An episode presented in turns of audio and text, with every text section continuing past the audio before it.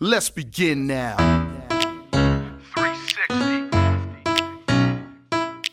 I woke up this morning and I said, you know, 嗨，各位好，欢迎来到半瓶醋电台，我是奥巴庆。今天跟大家来聊一聊这个万年不变的话题哈，局部减脂。 你们有没有发现，随着这个天热了之后啊哈，网上突然冒了一堆这个仿健身博主哈？什么叫仿健身博主呢？就是原来可能也并不锻炼，也不是这个领域的，那突然开始发什么自己锻炼的一些视频了。而你随便点进去看几十秒呢，就知道是扒了其他上，呃，外网上的一些博主的内容哈，然后呢改都没改，自己照了做了一遍，然后呢，动作质量哈真的是差到令人发指，大家在看的时候呢，也要稍微的谨慎一点了哈。那有人说呢，奥巴西你怎么也不出点什么健身视频呢？我们也学习一下啊！妈呀，我练这熊样啊，别了啊，听听节目还行，就给大家找点有趣的录给大家听哈。真的想学的话，还是去看一下那些专业或者职业、半职业的科普家们，是吧？去练习，找个靠谱的教练，动作才更标准，才更适合你们自己，对吧？不要盲目的乱学。之前网上有一什么二十八天断食减肥超话，对吧？啊，我觉得真的，任何减肥的方法，归根到底呢，都取决于你们摄入和消耗的卡路里的平衡。吃的少，消耗多呢就减肥；吃的多，消耗少就增肥，就这么简单。那流行的饮食方法也是一样的。如果告诉你每天大量吃什么什么水果可以减肥，大多数是因为啊某些水果饱腹感很强，含糖量少，导致你们的总卡路里的摄入量少了，你才能够瘦下来。那么几个小时的断食法呢？归根到底都是从减少每天摄入的卡路里来入手来减肥的。通常呢，消耗三千九百卡等于一斤脂肪，所以说每天比平时饮食少吃五百到一千千卡啊。那一周之后呢，你可能还能够减掉一到两斤啊。这儿需要注意的是，在减肥的过程当中呢，你减掉的肥啊，不只是脂肪，还有水和一定的肌肉。还有就是在饮食改变之后呢，身体它会有调节功能，导致前面的几斤很好减，但是呢，到了一定程度就减不下去了，这样的情况也会发生啊。另外呢，体重低、腰围细也不就等于健康了。导致肥胖的因素有很多哈，主观上的饮食不均、缺少运动，当然了，还有一些客观上的个人努力也很难改变的原因哈，比如说基因呐和一些疾病，对吧？我发现任何流行的减肥方式啊，都是从什么贴点创口贴啊、按按穴位啊这些自己既不用调整饮食，也不需要去锻炼啊，很受追捧。但是你要知道，天上不会掉馅饼，对吧？希望你们省略一切努力，直接享受到成果的心态哈，比体重计上的数字要危险多了。还有啊，那些教粉丝们足不出户就能够瘦身啊，局部瘦身，每天三五十分钟啊，七十四二十一天甩掉什么拜拜肉啊、小腿肚子呀、小肚腩的博主，以及推荐任何减肥产品的博主，他们发的任何内容，你只需要取消关注，或者是点击微博垃圾营销就行了啊。很多时候你看饿了肚子，他血糖低、体重焦虑的人呢，脾气也可能不太好。当然了，我觉得。呃，一直以来也给大家就科普哈，健康减肥、健康生活。但是呢，其实我想说的是，很多时候我们做好自己就行了，对吧？你不是那些脑残们的父母，素不相识，朋友也不是，没有必要去打扰别人的生活嘛。他们的做法可能有些不健康，跟你们的理念呢，跟咱们的理念不合。但是呢，他们也没有影响到我们的生活，对吧？所以说，从某种程度上来说呢，所谓的什么断食啊，什么吃某种减肥产品呢，并不是他们的错，可能是明星效应、社会的审美标准以及。父母的教育方式、朋友的影响，对吧？成分很复杂，所以说咱们要有容忍别人有不同的想法，明白这个世界上其实并不完美，是吧？做好自己就行了。好，那嘚啵完了哈，今天咱们来聊一聊这个，再来聊一聊哈，局部减脂可能吗？为什么总有人想局部减脂呢？人们想减脂的原因有很多哈，比如说改善健康状况、降低心血管疾病、糖尿病等慢性疾病的风险等等，还有很多呢，纯粹是为了让身体达到某种的特定的体型，以迎合特定的审美。但是呢，局部减脂似乎更容易出现在女性当中。那么影响人体的脂肪分布的原因呢，有很多，包括了性别、年龄和遗传了。比如说。女性的体脂率呢，往往比同龄的男性更高，而女性呢，倾向于在大腿和臀部储存过多的脂肪，尤其是在生育期间哈。这个女性呢，更年期更容易积累在腹部脂肪了，而男性呢，则在一生当中都容易在腹部累积脂肪。那又不知道出于什么样的原因哈，男性呢出现啤酒肚似乎更容易被接受啊，而女性呢，不管是大腿、臀部还是腹部的累积脂肪，都容易被当作是不美的一种表现。那追求局部减脂的男性呢，一般来说就只想看看到这个腹肌，而女性呢，则想要全身各处不满意的部位全部达到定向的瘦身效果。那问题来了，局部减脂可能实现吗？所有出现过局部减脂的理论呢，都没有办法被证明是真实有效的。要想减脂，首先咱们得知道减脂的原理。细胞当中的这个脂肪啊，以甘油三酯的形式存在，人体呢可将其作用成能源物质。而在它被人体燃烧供能之前呢，需要分解成更小的单位，称之为游离脂肪酸和甘油，它们可以进入到血液当中。那重点来了，用作燃料的这个游离脂肪酸和甘油呢，可能来自体内的任何地方，而不是来自于正在运动的区域。所以说，如果你想瘦的话，也是全身一块瘦。也就是说，你想瘦，但是呢，同时也会瘦胸，是一样的道理。那如果你听到这儿大失所望了，那下面你就没有必要听了，很痛苦。有人问那些局部减脂的实操呢？这个局部减脂啊，除了在理论上没办法实现，实践过程当中呢，也是被证明无效的。以下呢都是人体实验的，比如说 A 一项计划针对二十四人的研究当中呢，实验对象进行了六周针对腹部的运动，却没有减少腹部的脂肪。B 一项针对四十名超重和肥胖的妇女呢，进行了十二周的研究，发现如果不进行饮食干预，只进行腹部的抗阻训练，没有办法让腹部的脂肪流失。C 一项为期十二周、针对一百零四名参与者的实验当中呢，受试者完成了针对上肢的训练，尽管确实发生了一些脂肪减少，但是呢，减少存在于整个身体，而不是手臂。D 一项为期十二周、针对七名男性和四名女性的实验当中呢，受试者完成了针对腿部的训练，结果发现训练计划可以有效的减少脂肪量，但是呢，无法实现局部的脂肪减少。一就是一项为期二十七天，针对十三位男性的研究发现，受试者共完成了仰卧起坐五千零四次，但是呢，训练并没有优先减少腹部区域的脂肪、细胞大小以及皮下的脂肪厚度，而且啊，皮褶的厚度啊、局部的维度啊、全身的成分都没有明显变化。当然了，这个科学家不行的话，还可以看看民间的操作，对吧？在一个私营组织的博客当中呢，看到了一篇文章哈，标题很唬人啊，叫做《新科学局部减脂不是神话》，里面列举了一九六五年的一个实验啊，然后呢说这个科学家让超重的妇女呢进行了针对腹部的训练，结果发现腰部出现了明显的脂肪流失，然后呢他又列举了一九六八年的一个实验啊，说明这个科学家发现了局部训练能够让手臂的皮褶的厚度减小。但是呢，这篇文章的末尾有一段这样的话：那如果局部的减脂是真实的，那么其效果有多大呢？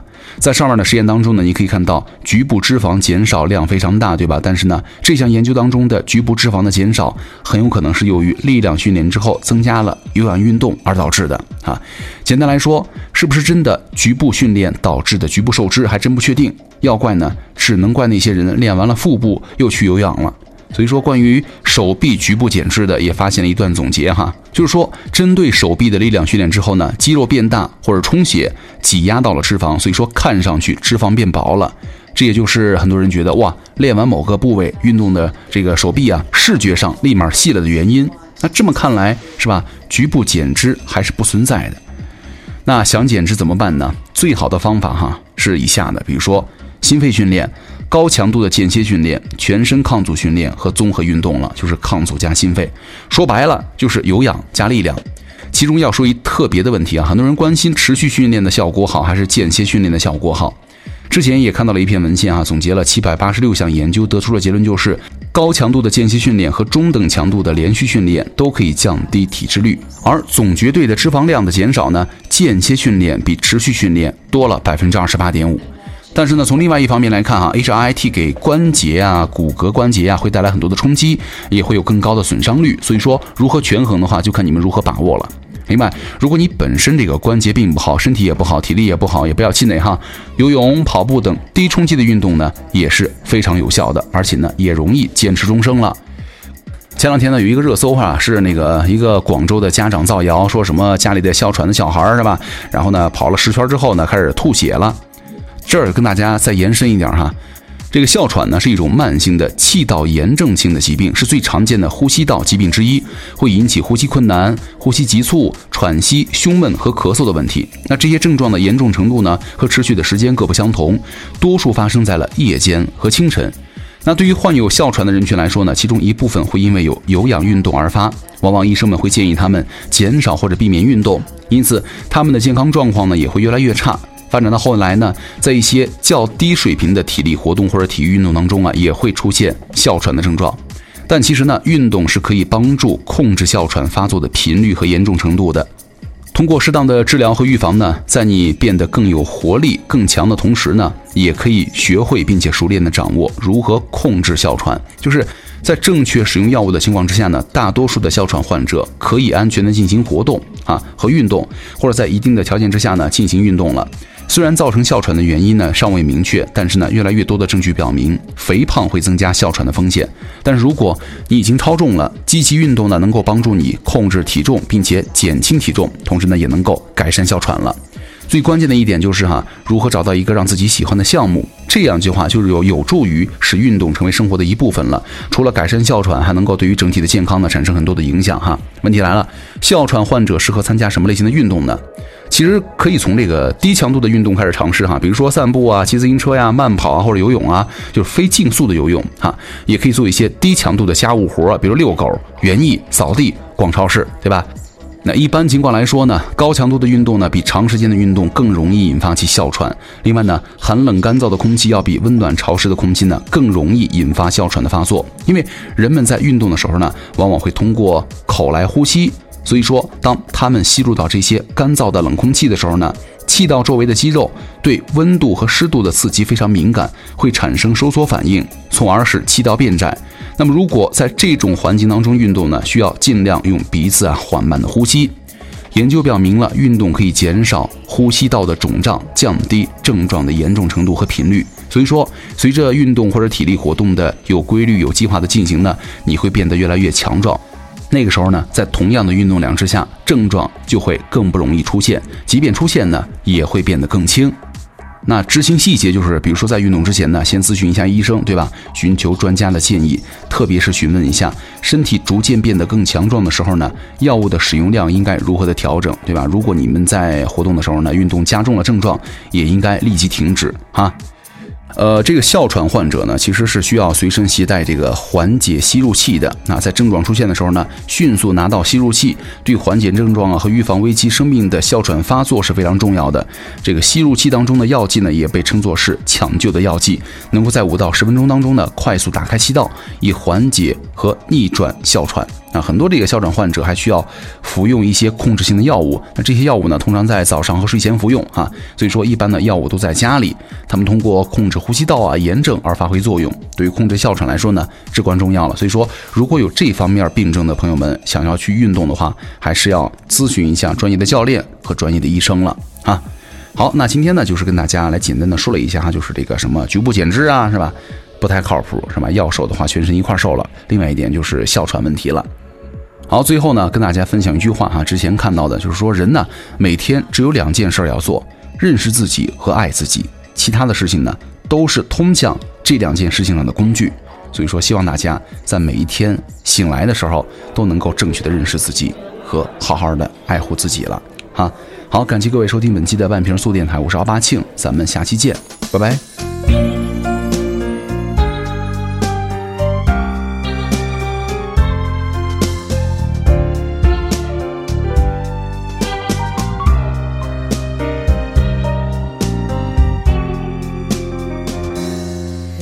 沾烛光照在他脸上，声音若沙哑，就多了些遐想。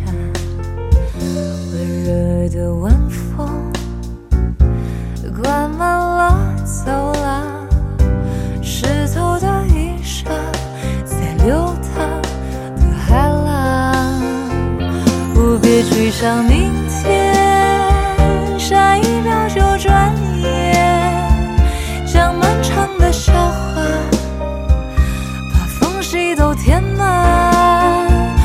才不想去流浪，管他什么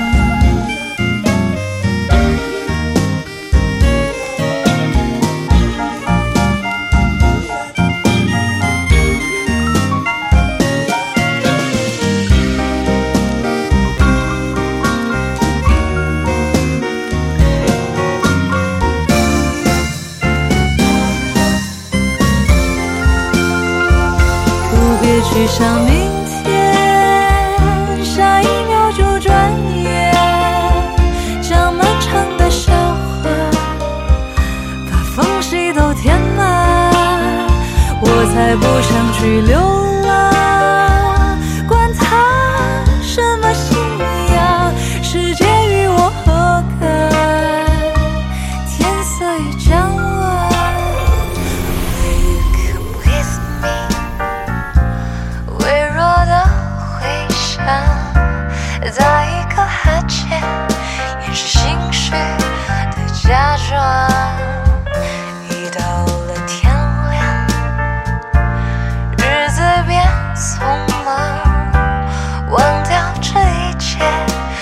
切，他想的会不会和我其实一样？